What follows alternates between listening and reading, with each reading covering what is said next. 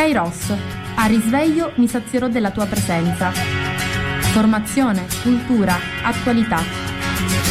Lancia in alto la tua vita come una moneta e lasciala volare più su. La paura di cadere non potrà mai farti male se tu chiedi aiuto lassù. Cadi, poi piangi, ma credimi, lui è già lì con te. E anche se poi non lo vedi, sì, lui è già lì perché non c'è fallimento. Se porti Dio dentro di te, mi sono visto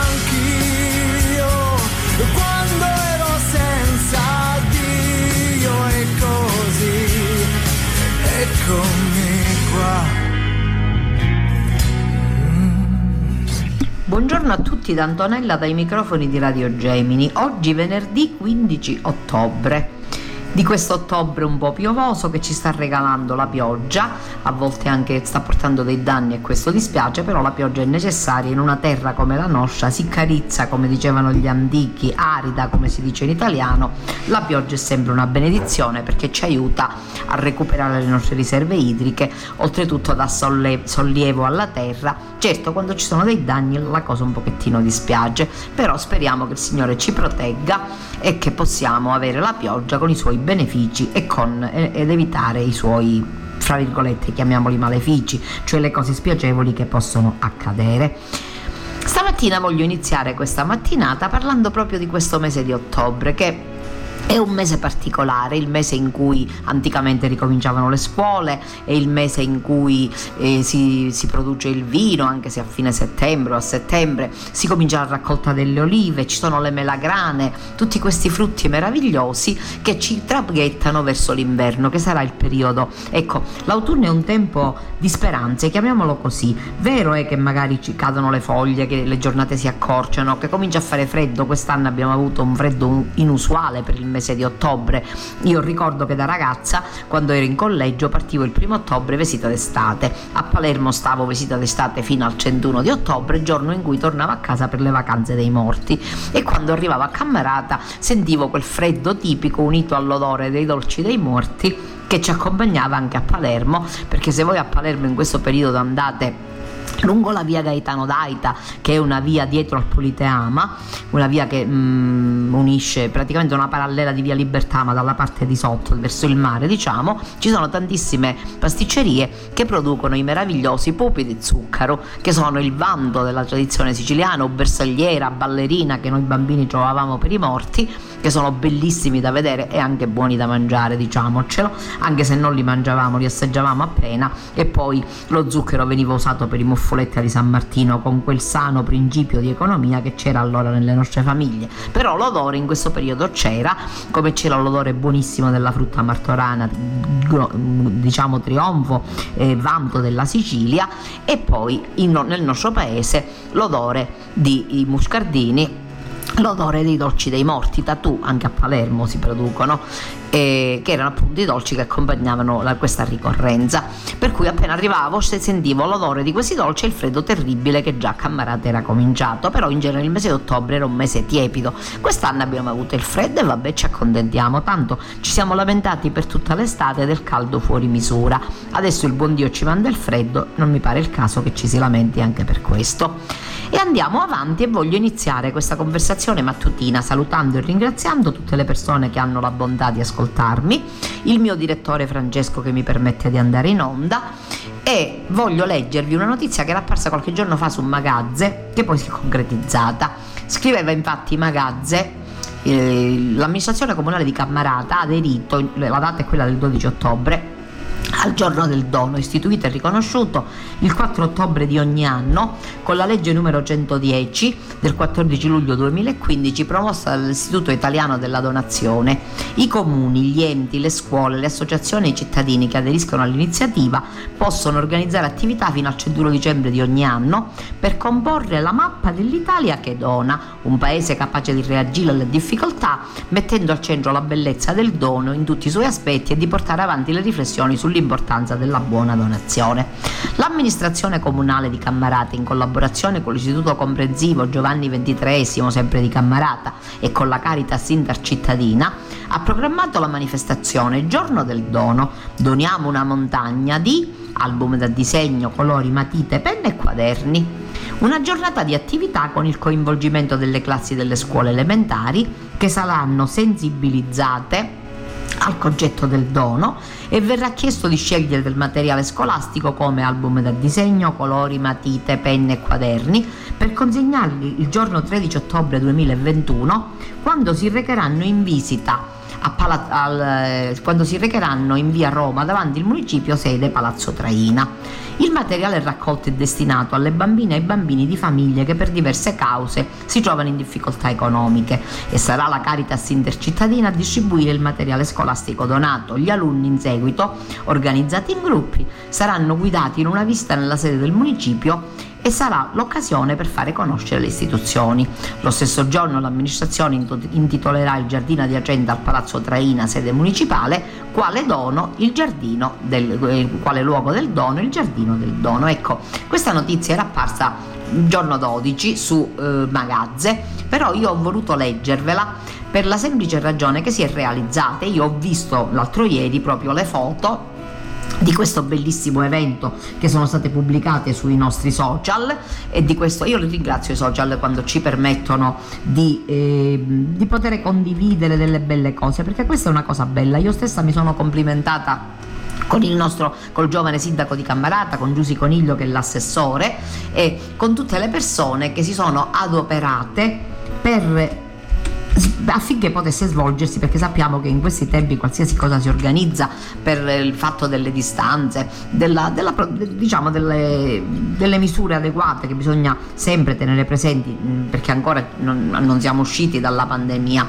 assolutamente, eh, però voglio dire pure che è molto importante che questi, si facciano queste cose. Io voglio ringraziare appunto tutti coloro, sindaco in testa, assessore Coniglio e tutti gli altri che hanno avuto questa sensibilità perché è molto importante intanto vivere queste circostanze a cui ci chiama anche la legge, la giornata del dono, quindi dare importanza al dono, però al di là della materialità delle cose è molto importante anche che i bambini possano visitare la sede del comune, laddove ci sono le istituzioni presenti, conoscere le istituzioni, conoscere il sindaco e perché no anche ascoltare una parola. E non, lo, e non, solo, anche il bellissimo giardino di Palazzo Traina che è molto bello e che va visto e vissuto. E anche essere avvicinati, eh, proprio rapportarsi con le istituzioni per prendere coscienza del fatto che esistono delle istituzioni che ci guidano, che hanno una sede, vedere anche la sede e comprendere così la struttura della vita sociale anche nel futuro, perché la scuola non ha soltanto il compito di insegnare a leggere a scrivere o di dare nozioni, ha il compito di insegnare a vivere. Ed è molto importante che le nostre autorità abbiano avuto questa grande sensibilità verso i ragazzi che è un passo verso una cultura nuova, verso una cultura della, della, del coinvolgimento in cui si può finalmente, si potrà finalmente, forse un giorno, io me lo auguro, lo spero con tutto il cuore, arrivare a parlare di cittadinanza attiva, che è qualcosa di molto importante, perché se non ci sentiamo cittadini, se semplicemente il nostro rapporto con le istituzioni si limita a quando abbiamo un bisogno, a quando c'è un problema, o a quando ci dobbiamo lamentare, o a quando ne dobbiamo parlare male, questo significa che non c'è nessuna cittadinanza attiva, che non siamo cittadini, che siamo semplicemente persone che si, sono, che si, trovano in un territorio casualmente, che lo vivono sfruttandolo per certi versi nel bene e nel male senza sentire l'appartenenza con la propria terra e questo non è sicuramente una cosa buona. Ecco perché è un, da lodare questa iniziativa e mi auguro che ce ne siano molte altre perché tutto ciò che facciamo per i nostri giovani lo facciamo per il futuro della nostra terra, per il futuro, per le generazioni future. Ciascuna generazione precedente lavora per gli altri, non lavora per se stessa. Noi raccogliamo sempre il frutto di quello che abbiamo seminato. Ecco, mi ricollego a ottobre, stagione di semina in ottobre si semina, poi c'è tutta la pazienza del coltivatore che eh, toglie le erbacce, che va a vedere a che punto è il grano, che si occupa, che intensifica il suo interesse verso questo grano che ha seminato e poi con l'aiuto di Dio, con la pioggia e, la, e col passare del tempo, questo fru- frutto, il, il seme marcisce e dà frutto. Quindi per avere dei frutti è necessario che ci sia la coltivazione. Quindi che benvengano tutte queste iniziative che sono rivolte ai giovani e che fanno sì che i nostri giovani possano veramente riscoprire la cittadinanza attiva, rapportarsi con le autorità e sentire anche la gioia del dono, che però non è semplicemente limitata al dono, l'oggetto materiale, ma che si riempie di significato. Allora benvengano iniziative come queste. E voglio continuare questa nostra conversazione ricordando che si sta svolgendo il Sinodo dei Vescovi a Roma che è molto importante, ne abbiamo parlato e continueremo a parlarne. E mi piace anche leggervi la bellissima udienza del mercoledì che il Papa ha tenuto, io avevo la possibilità e l'ho ascoltata il Papa dice non parlare alla, della fede come in passato, i giovani non capirebbero. Se dovessimo pretendere di parlare della fede come si faceva nei secoli passati, rischieremmo di non essere più compresi dalle nuove generazioni. La libertà della fede cristiana non indica una visione statica della vita e della cultura, ma dinamica. Così si è spesso Papa Francesco in uno dei passaggi centrali della catechesi del mercoledì. Non pretendiamo pertanto di avere il possesso della libertà, abbiamo ricevuto un dono da custodire ed è piuttosto la libertà che chiede a ciascuno di essere in costante cammino, orientati verso la sua pienezza. È la condizione di pellegrini, è lo stato di viandanti in un continuo esodo, liberati dalla schiavitù per camminare verso la pienezza della libertà, aggiunge il pontefice. Nella chiamata alla libertà scopriamo il vero senso dell'inculturazione del Vangelo, essere capaci di annunciare la buona notizia di Cristo Salvatore, rispettando ciò che di buono e di vero esiste nelle culture, ha spiegato ancora il Papa, nella catechesi pronunciata in aula Paolo VI e dedicata ancora una volta al tema della libertà cristiana. Non è una cosa facile fragile, ammesso Francesco. Sono tante le tentazioni di voler imporre il proprio modello di vita come se fosse il più evoluto e il più appetibile. Quanti errori sono stati commessi nella storia dell'evangelizzazione, volendo imporre un solo modello culturale, esclamato il Papa che poi ha aggiunto a braccio l'uniformità come regola di vita non è cristiana, l'unità sì, l'uniformità no.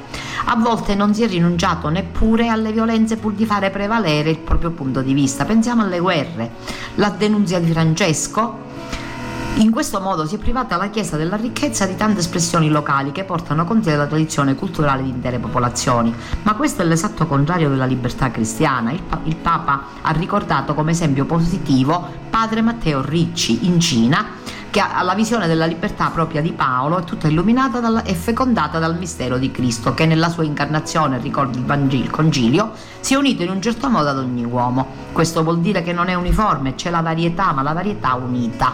Da qui deriva il dovere di rispettare la provenienza culturale di ogni persona, inserendola in uno spazio di libertà che non sia ristretto da alcuna imposizione dettata da una sola cultura predominante. Questa è la rotta che ci ha indicato. Matteo Ricci è stato un missionario italiano che recatosi in Cina ha condiviso la cultura di quel paese, l'ha sposata, l'ha fatta sua e ha evangelizzato proprio partendo dalla cultura del popolo cinese.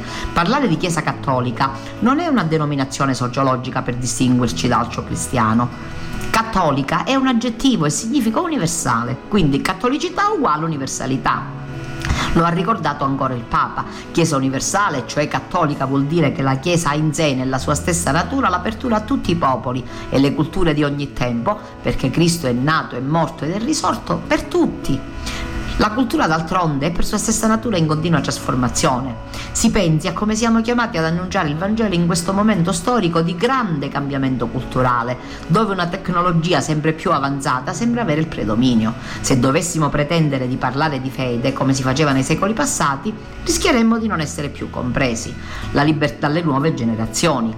La libertà della fede cristiana non indica una visione statica della vita, una visione statica della cultura, ma una visione dinamica, una visione dinamica della tradizione pure che cresce, cresce, cresce, ma sempre con la stessa natura. Non pretendiamo pertanto di avere il possesso della libertà, abbiamo ricevuto da un dono da custodire ed è piuttosto la libertà che chiede a ciascuno di essere in costante cammino orientati verso la sua pienezza e la condizione di pellegrini e lo stato di viandanti in continuo esodo, liberati dalla schiavitù del peccato per camminare verso la pienezza della libertà.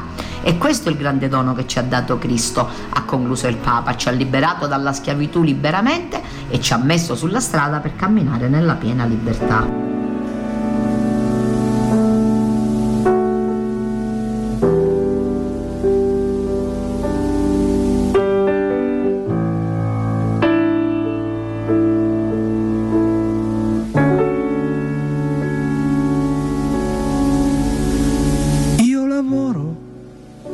Penso a te. Torno a casa e penso a te. Le telefono e intanto penso a te. Come stai? E penso a te. Dove andiamo?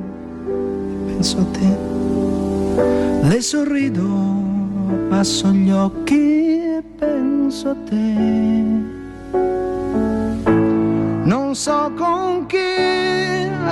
adesso sei, non so che cosa fai, ma so di certo a cosa stai pensando. È troppo grande la città per due che come noi non sperano, però si stanno cercando,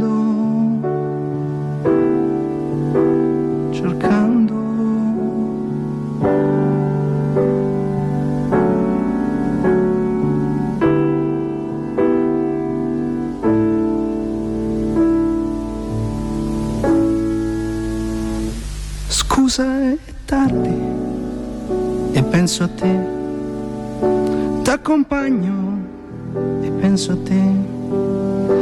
Non sono stato divertente e penso a te. Sono al buio e penso a te. Chiudo gli occhi e penso a te. Io non dormo e penso a te.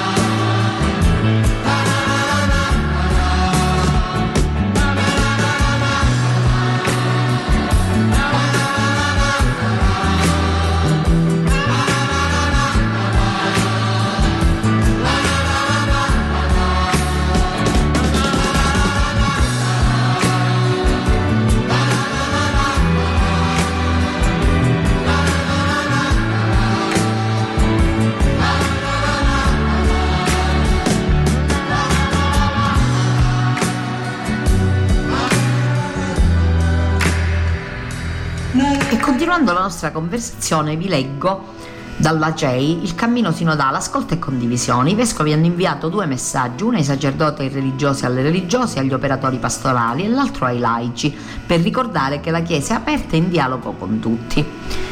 Le nostre chiese in Italia, spiegano i vescovi nel messaggio, sono coinvolti nel cambiamento epocale. Allora non bastano alcuni ritocchi marginali per mettersi in ascolto di ciò che, gemendo lo spirito, dice alle chiese. Siamo dentro le doglie del parto.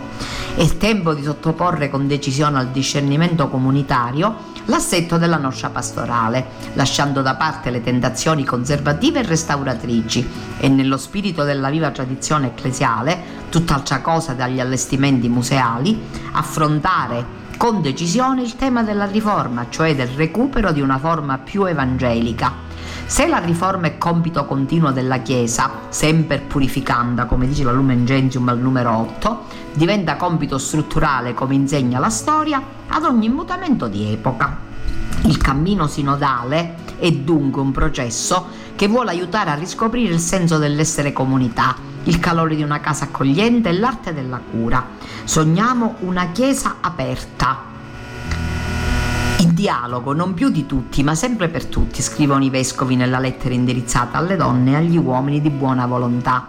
Tu che desideri una vita autentica, tu che sei assetato di bellezza e di giustizia, tu che non ti accontenti di facili risposte, tu che accompagni con stupore e trepidazione la crescita dei figli e dei nipoti, tu che conosci il buio della solitudine e del dolore, l'inquietudine del dubbio e la fragilità della debolezza, tu che ringrazi per il dono dell'amicizia, tu che sei giovane e cerchi fiducia e amore, tu che custodisci storie e tradizioni antiche, tu che non hai smesso di sperare e anche tu a cui il presente sembra aver rubato la speranza, tu che hai incontrato il Signore della vita o che sei ancora in ricerca o nell'incertezza. Insieme ai due testi è stato diffuso il cronoprogramma che si estende per l'intero quinquennio 2021-2025, ovvero con tutte le tappe del cammino sinodale. Si inizierà con il biennio dell'ascolto 2021-2023, ovvero con una fase narrativa che raccoglierà in un primo anno i racconti, i desideri, le sofferenze e le risorse di tutti coloro che vorranno intervenire. Nell'anno seguente invece ci si concentrerà su alcune priorità pastorali. Seguirà una fase sapienziale nella quale l'intero popolo di Dio con il supporto dei teologi e dei pastori leggerà in profondità quanto emerso nelle consultazioni capillari e questo riguarderà il 2023 e 2024. Un momento assembleare nel 2025 da definire cercherà di assumere alcuni orientamenti profetici e coraggiosi da riconsegnare alle chiese nella seconda metà del decennio. Tutti gli eventi si inseriscono nel percorso quale espressione di una chiesa che si apre e che dialoga. Nei due testi dunque l'accento viene posto sull'ascolto che segnerà anche la prima fase del cammino. L'ascolto non è una semplice tecnica per rendere più efficace l'annuncio, si legge ad esempio nel messaggio ai presbiteri e agli operatori pastorali. L'ascolto è il suo stesso annuncio perché trasmette all'altro un messaggio balsamico. Tu per me sei importante, meriti il mio tempo e la mia attenzione, sei portatore di esperienze e idee che mi provocano e mi aiutano a crescere. Ascolto della parola di Dio, ascolto dei fratelli e delle sorelle vanno di pari passo. L'ascolto degli ultimi, poi, prosegue il testo, è nella Chiesa particolarmente prezioso perché ripropone lo stile di Gesù che prestava ascolto ai piccoli, agli ammalati, alle donne, ai peccatori, ai poveri e agli esclusi. L'esperienza sinodale non potrà rinunciare al privilegio dell'ascolto degli ultimi, spesso privi di voce in un contesto sociale nel quale prevale chi è potente e ricco, chi si impone e si fa largo. Oggi appare particolarmente urgente nel nostro contesto ecclesiale ascoltare le donne, i giovani e i poveri, che non sempre nelle nostre comunità cristiane hanno la possibilità di offrire i loro pareri e le loro esperienze. A tal proposito il cardinale Gualtiero Bassetti, presidente della CEI, in un'intervista a TV 2000 ha sottolineato che in passato ci siamo più, più preoccupati di dire che di ascoltare. Quando la gente viene in udienza da me e dice ma i sacerdoti non hanno più tempo, non c'è tempo per confessarsi, non c'è tempo per parlare. E, qua, e questo accade perché hanno 100.000 impegni e corrono, corrono, corrono. Il sinodo invece è fare una sosta. Diceva San Gregorio Magno, aggiunge il cardinal Bassetti, se tu non fai sosta non hai più la forza di camminare. Quindi è in grado di camminare soltanto chi fa la sosta. Adesso il sinodo è anche il momento, secondo me, della sosta, ma una sosta feconda dove ci si mette in ascolto. Quello che ci si appresta a vivere sarà perciò un decennio interamente sinodale, ricordano i vescovi. E se la prima metà del decennio avrà la scansione già descritta, anche la seconda metà sarà fortemente innovativa dato che è prevista la restituzione degli arrendamenti sinodali alle nostre chiese dalle quali provengono. Per questo i vescovi italiani, su impulso di Papa Francesco, hanno deciso, anziché redigere gli orientamenti pastoriali da studiare e tradurre in pratica nelle comunità cristiane, di affidarne la costruzione all'intero popolo di Dio, del quale fa parte anche il Magistero, mantenendo al centro del decennio, in corrispondenza del probabile giubileo del 2025, la convocazione nazionale nella modalità che si chiarirà strada facendo. Ecco, Molto importante mi è sembrato leggervi questo messaggio, perché è molto importante che noi comprendiamo quello che sta succedendo, cerchiamo di capire, cerchiamo di essere un attimino, eh, un, po- pochettino in comunione, di essere un pochettino diciamo inseriti in questa storia della Chiesa che è qualcosa di molto importante e di molto serio. E vi voglio leggere pure eh, in questi giorni in questo momento, scusatemi, è un, eh, un, articolo che ho letto sempre da avvenire a firma di Matteo Alcalac che dice la storia, la società italiana forgiata dall'Eucarestia. A partire dal Cinquecento il pane eucaristico ha educato atteggiamenti, modellato la socialità, configurato lo spazio urbano, presenza stratificata che resta forte anche nell'Italia secolarizzata. Esce in questi giorni un saggio di uno storico del cristianesimo, Matteo Alcalac, Mangiare Dio, che è una storia dell'Eucarestia. Il 13 ottobre 1972 un velivolo dell'aeronautica militare uruguayana si bat- abbatteva sulle Ande al confine tra Cile e Argentina. A, por- a, bordo c'era una squadra di rugby, gli Old Christians, Christians Club, partita da Montevideo per disputare un incontro. Quando l'aereo precipitò al suolo a 3600 metri di quota, molti passeggeri riuscirono a sopravvivere, ma furono subito assaliti da un dilemma angosciante. Come avrebbero potuto resistere al freddo, ai ghiacci e alle ferite riportate in attesa che i soccorsi arrivassero? Non trascorse molto perché nella mente di chi aveva superato lo schianto si affacciasse un'idea sinistra inconfessabile per reagire alla fame e al venir meno delle energie. L'unico cibo che si poteva trovare in quel luogo desolato era la carne di chi non ce l'aveva fatto non ce l'aveva fatta di chi era morto a causa dell'impatto. Come fu possibile che degli uomini appesi tra la vita e la morte, tra il cannibalismo e il suicidio, potessero ritrovare nell'Eucarestia un modello di sopravvivenza? Non vi è dubbio. Come si è detto che l'ostia carne trionfale di Cristo fosse un'esperienza frequente, consueta e familiare, per i sopravvissuti del 1972, come per molti cattolici praticanti. Tuttavia, Ciò che la terribile prova in cui Capparano suggerisce è che il sacramento, al di là degli sforzi teologici, normativi e pastorali per regolarne la fruizione e la percezione da parte dei fedeli, conservò inalterata la sua natura prodigiosa e razionalmente inafferrabile, ispirata a una sacralità dai contorni antichissimi. Nella vita del cattolico l'Eucarestia doveva essere il pane necessario, sostegno indispensabile per proseguire il cammino di ogni giorno e ciò che agli occhi dei protestanti era la ridicola illusione di una teologia distorta, per le autorità romane assurgeva a segno sublime dell'amore oblativo di Dio. Ancora all'inizio del Novecento il catechismo di Pio X insisteva nel definire l'Eucarestia a partire anzitutto dalla materialità del suo mistero.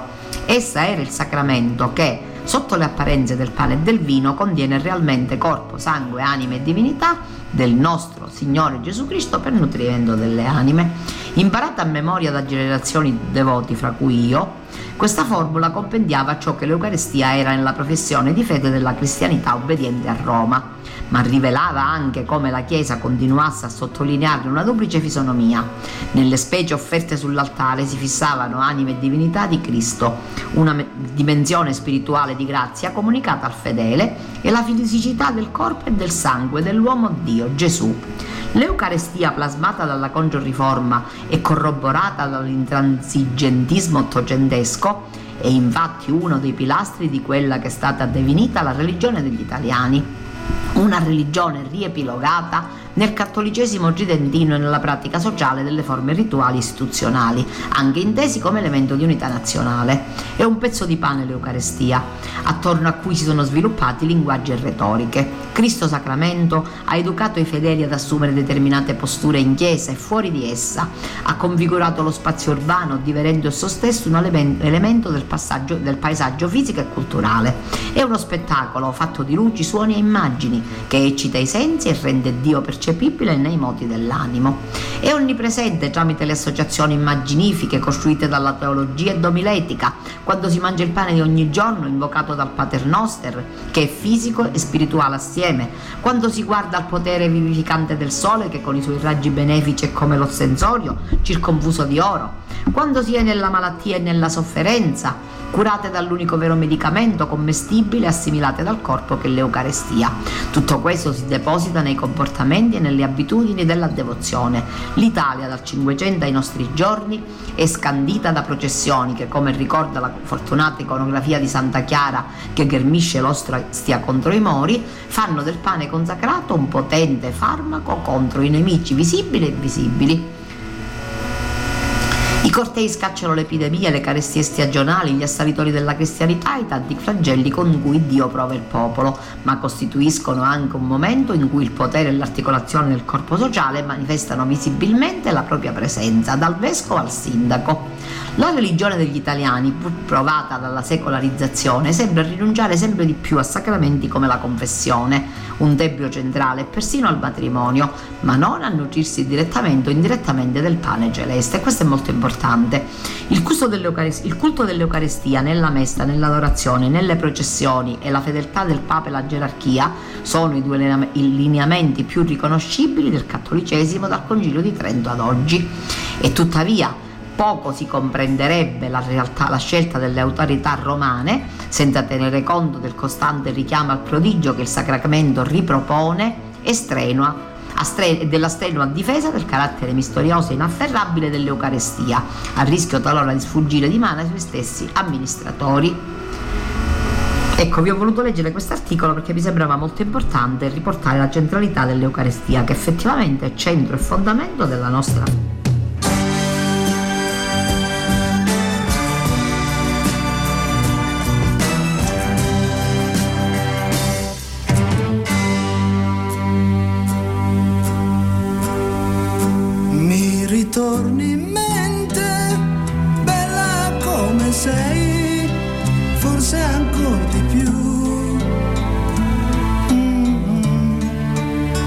ritorni in mente.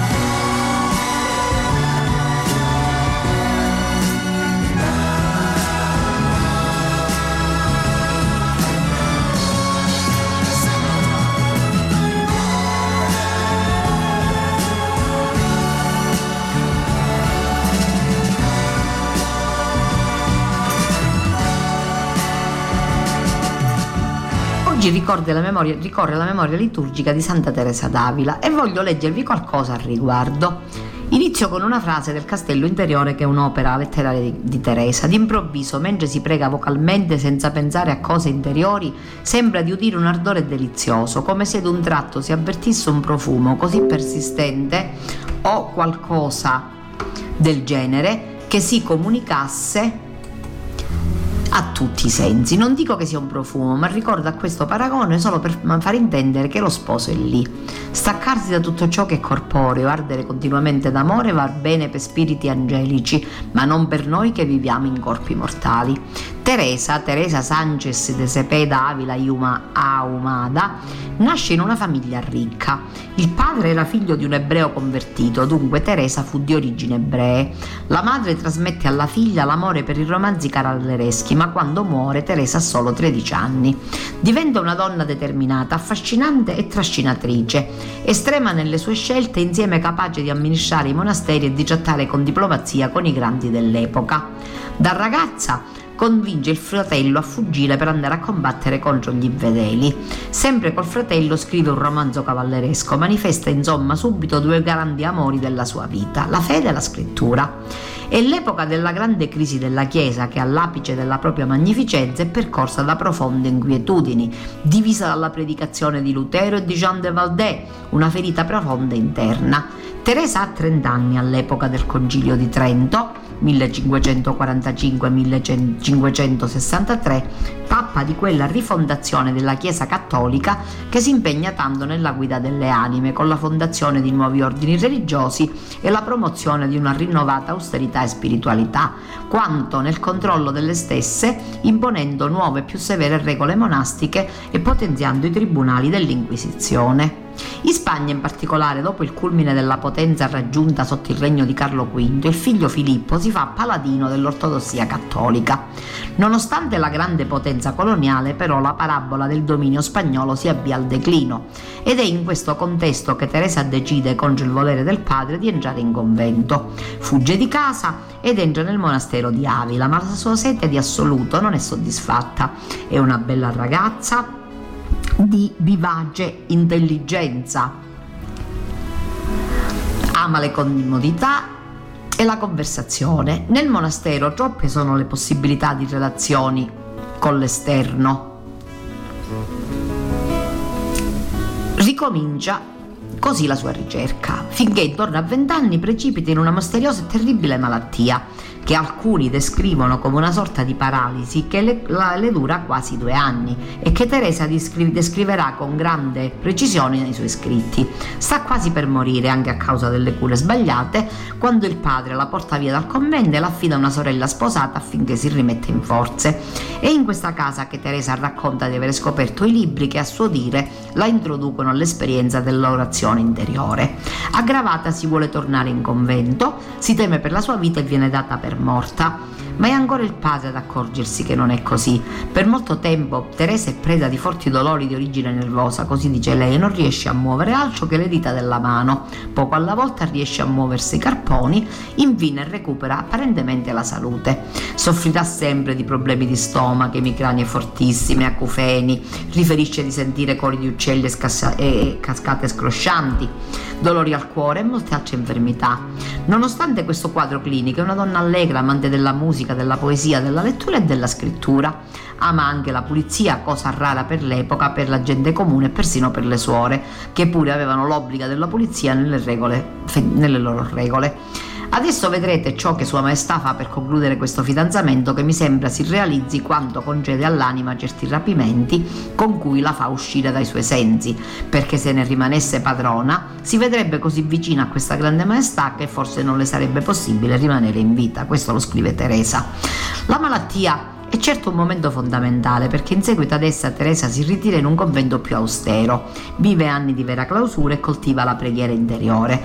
E questo è il periodo della grande turnazione di confessori, tra i quali il più famoso è un altro grande mistico, Giovanni della Croce e delle Estasi. Teresa è molto esigente coi confessori, li cambia continuamente e con loro non ha mai un atteggiamento sottomesso, anzi cerca di indirizzarli, cosa che alcuni mal sopportano. Lo stesso atteggiamento ha con le consorelle e con le varie madri superiori dei conventi che fonda. Le lettere sono preziosissimo documento per capire la sua personalità, il carattere tutt'altro che facile di Teresa, che però sempre si schiera contro le pene corporali ed è educatrice severa ma insieme tenera, particolarmente con le più giovani. Le visioni e le estasi restano ovviamente il capitolo più misterioso e interessante della sua vita. La Santa ne parla sia nella vita, che scrive su ordine del vescovo, sia su altri testi redatti per lo più per le consorelle. Teresa descrive i suoi stati nelle estasi e delle manifestazioni divine che sono sia visive che uditive. È vista levitare, cadere in deliquio e restare come morta, rigida nelle estasi, proprio come la raffigurerà Gian Domenico Gian Lorenzo Bernini intorno al 1650, che la colgono ovunque, anche in cucina. Teresa dice di aver sentito le parole di Gesù, di averlo veduto con gli occhi della mente nella sua fisicità. Parlava con lui, ne seguiva ordini e consigli. All'inizio di queste manifestazioni fu spaventata, teme che siano opera del diavolo e interpella fior di sacerdoti. Alla fine tutti concordano, vengono da Dio. Il periodo delle estasi corrisponde a un momento di grande crescita spirituale e conoscenza. Le sue esperienze cognitive si trasformano anche in riflessione, in pensiero, in scritti. Essendo naturalmente portata per la scrittura la poesia, i suoi testi mistici sono tra i più chiari, potenti e poetici che siano mai stati scritti, ma sono anche concreti nelle metafore, nelle similitudini, spesso tratte dalla vita quotidiana. Ricorre di frequente all'acqua, cosa che non stupisce perché Teresa vive in una terra arida. Il suo capolavoro è il castello interiore, che definisce i vari stati dell'estasi e immagina come sette stanze, sette gradi di diversa vicinanza a Dio fino all'unione, o meglio, di trasloco di Dio dentro il nostro cuore. Paradossalmente, quanto più Dio entra in comunione con Teresa, tanto più si sradicano le estasi. E lei, eh, lei raggiunge, come scrive, la vera pace, ma solo dentro di te proprio perché allora comincia il periodo più impegnativo della sua vita. Teresa riceve infatti da Dio il compito di riformare l'ordine dei Carmelitani che aveva perso l'antica austerità. La base della nuova regola sarà la povertà assoluta, che è un argomento ostacolato sia dai Carmelitani che dalla gerarchia ecclesiastica, perché un ordine povero è molto più libero e pericoloso rispetto a uno zavorrato dai possedimenti terreni. Così come per ogni persona, infatti, Teresa non manca mai di rimarcare come la sua grande fortuna sia di non avere alcun attaccamento per i beni terreni. Sia Teresa che alcuni monaci come San Giovanni dalla Croce vengono perseguitati, considerati in odore di eresia, ma alla fine Teresa avrà la meglio e nascerà l'ordine riformato dei Carmelitani e delle Carmelitane scalze, un ordine austero ma di grande spiritualità. Toccherà soprattutto a lei diffondere le nuove idee, accogliere molte vocazioni che nascono in tutta la Spagna e così, non più giovane, lascia il monastero e comincia la grande avventura delle fondazioni. Tra il 1567 e il 1571 saranno formati conventi a Medina, Malagon, Valladolid, Toledo, Salamanca e Alba de Tormes.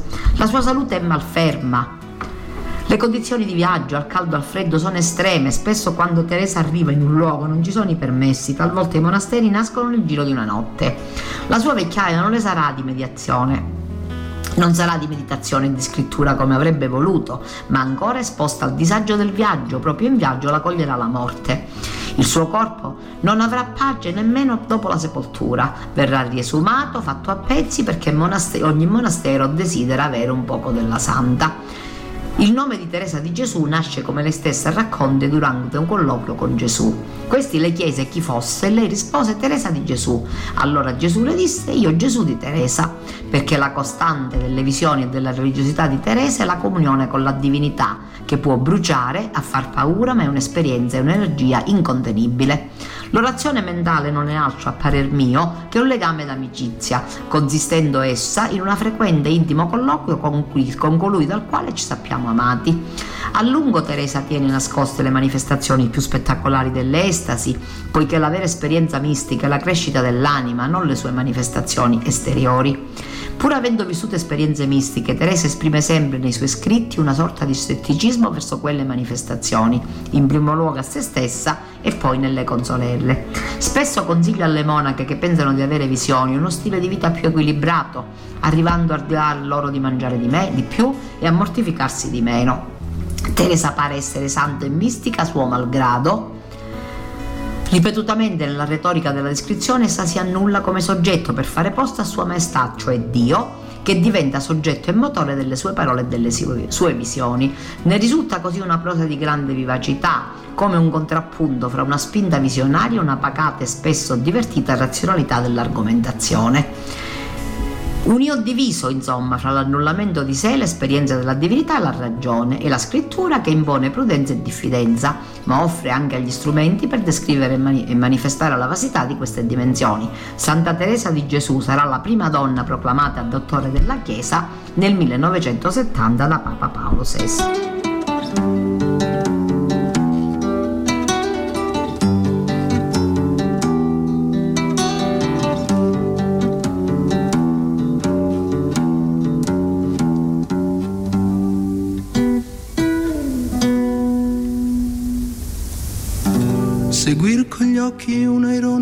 Sopra il fiume e poi ritrovarsi a volare e sdraiarsi felice sopra l'erba ad ascoltare un sottile dispiacere. E di notte passare con lo sguardo la collina per scoprire dove il sole va a dormire.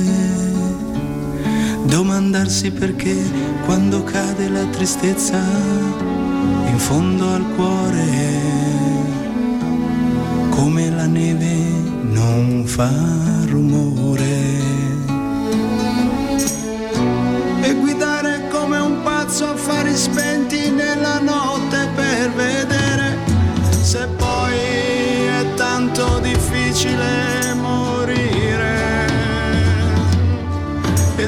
Stringere le mani per fermare qualcosa che è dentro me ma nella mente tua non c'è capire tu non puoi. Tu chiamale se vuoi emozioni.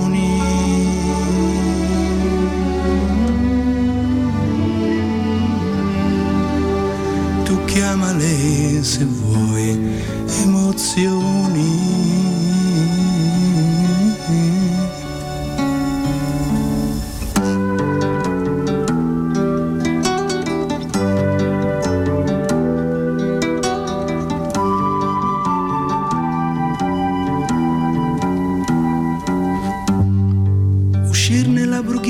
mattina dove non si vede un passo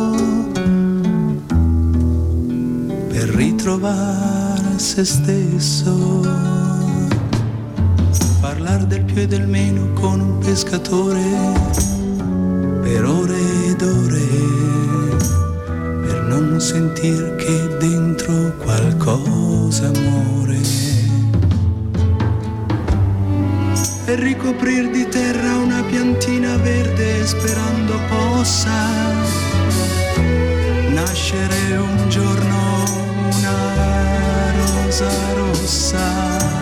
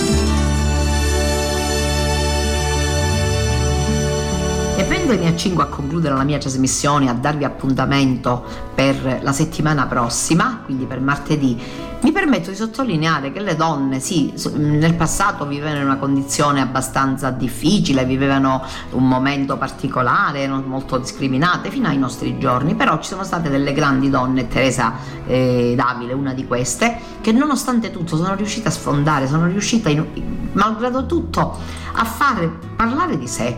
E questa è una cosa molto importante.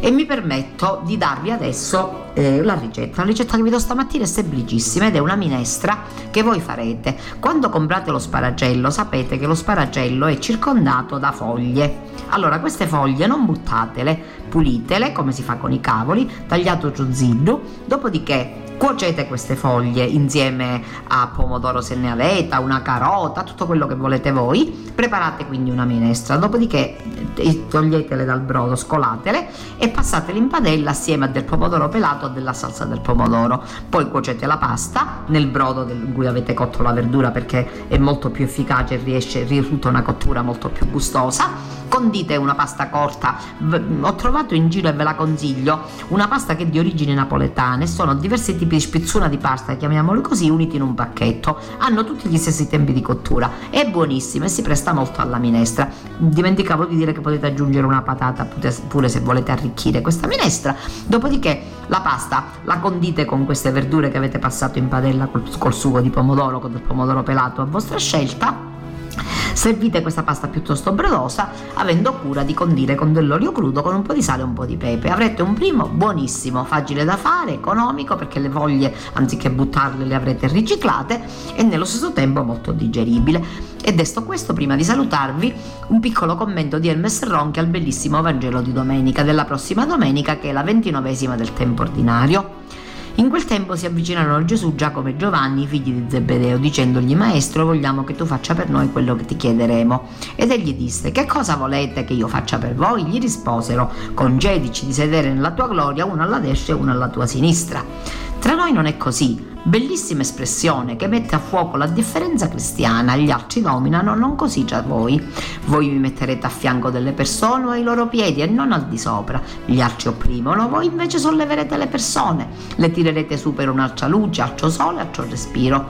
La storia gloriosa di ciascuno non è scritta da chi ha avuto la capacità di dominarci, ma da chi ha avuto l'arte di amarci, gloria della vita. Sono venuto per dare la vita mia vita e riscatto per la moltitudine. Gesù riscatta l'umano, ridipinge l'icona di cosa sia la persona, cosa sia vita e cosa no, tira fuori un tesoro di luce, di sole, di bellezza da ciascuno. Libera il volto nuovo dell'umanità, riscatta l'uomo dagli artigli del disumano, riscatta il cuore dell'uomo dal potere mortifero dell'indifferenza. Gesù è il guaritore del peccato del mondo che ha un solo nome, disamore. Giacomo e Giovanni, figli del tuono, gli avevano chiesto con quel tono da bambini: Vogliamo che tu ci faccia quello che vogliamo noi. Gli